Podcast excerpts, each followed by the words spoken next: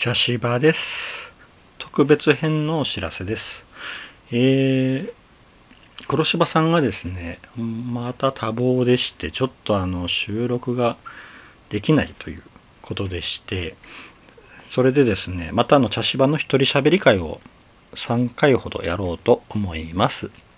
えー、予定としては、12月3日、キャラクター、えー、これは2021年の邦画ですね。あの、菅田将暉さんが主演のやつです。えー、まあ、漫画家志望の男性がいて、で、彼はちょっとこう、キャラクターが描けないと。ものすごく魅力的なキャラクターを描くことができないということで悩んでいたんですよね。で、そんな彼が、あの、漫画家のアシスタントさんを背負ったんですけど、その、えー、漫画家さんに頼まれて、で、ちょっとこう、あの、家の外観のスケッチに行った時にたまたま連続殺人犯と遭遇してしまうという話ですね。うん。なかなか邦画としては結構、うん。あの、攻めた内容の作品だったと思います。はい。で、次ですね。12月10日。これは、えー、パームスプリングスです。これ2020 2020年の洋画ですね。はい。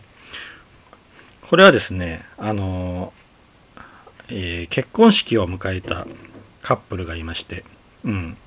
で、そのカップルの結婚式が行われた時に、謎の男性がいるんですよ。で、その男性はもう結婚式なのにアロハシャツとか着たり、もうその場にそぐわない格好をしていて、傍若無人に傍若無人に振る舞っていると。その男性は何者なのか、そしてその裏側には何があるのかっていう話ですね。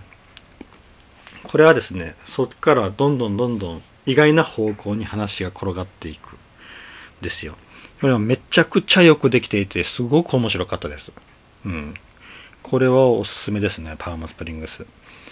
うん。えー、しかもあの90分という、またサクッと見れる時間で、はい。とても良かったですね。で、次ですね。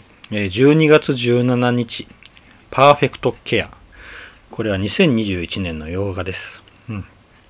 これはですね、あの、認知症の老人を、えっ、ー、と、施設に送るという仕事をしている女性の、うん、物語ですね。まあ、あの、そのやり方がちょっと強引で、な、え強引なやり方でやっていくんですが、うん、これあのー、ですね、どう言ったらいいかな。えっ、ー、と、僕が感じた、この映画を見て感じた印象や感想と、えー、公式に書いてある、その 映画のあらすじとか、微妙に違ったんですよね。うん。まあ、あの、この主人公の女性の行動が、果たして是か非かという部分なんですが、そこのちょっと微妙な違和感みたいなことを、をうん、話しています。はい。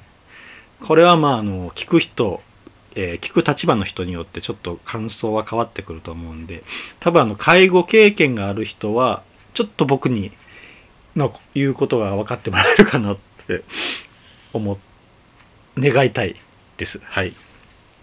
パーフェクトケア面白い作品でしたね、これも。うん。